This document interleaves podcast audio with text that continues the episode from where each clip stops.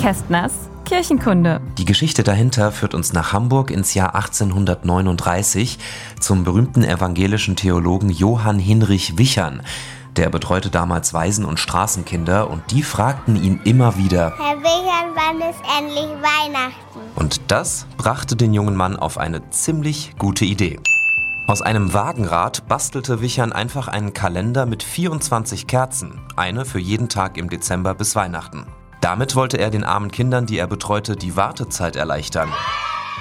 Diese Tradition fand großen Anklang und damit auch schnell Einzug in die heimische Wohnstube. Im Laufe der Jahre, da kamen dann die grünen Tannenzweige dazu und die Zahl der Kerzen, die wurde kleiner. Wahrscheinlich aus praktischen Gründen, Brandschutz und so.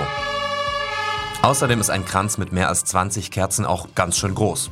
Aber es gibt ein paar Orte in Deutschland, an denen bis heute jedes Jahr in der Adventszeit ein Wichernkranz aufgehängt wird.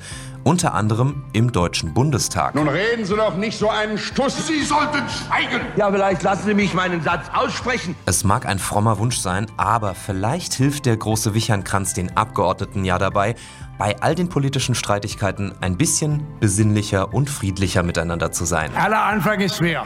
Ihre Weihnachtswünsche teile ich sehr. Herzlichen Dank. In diesem Sinne einen schönen dritten Advent. Kästners Kirchenkunde.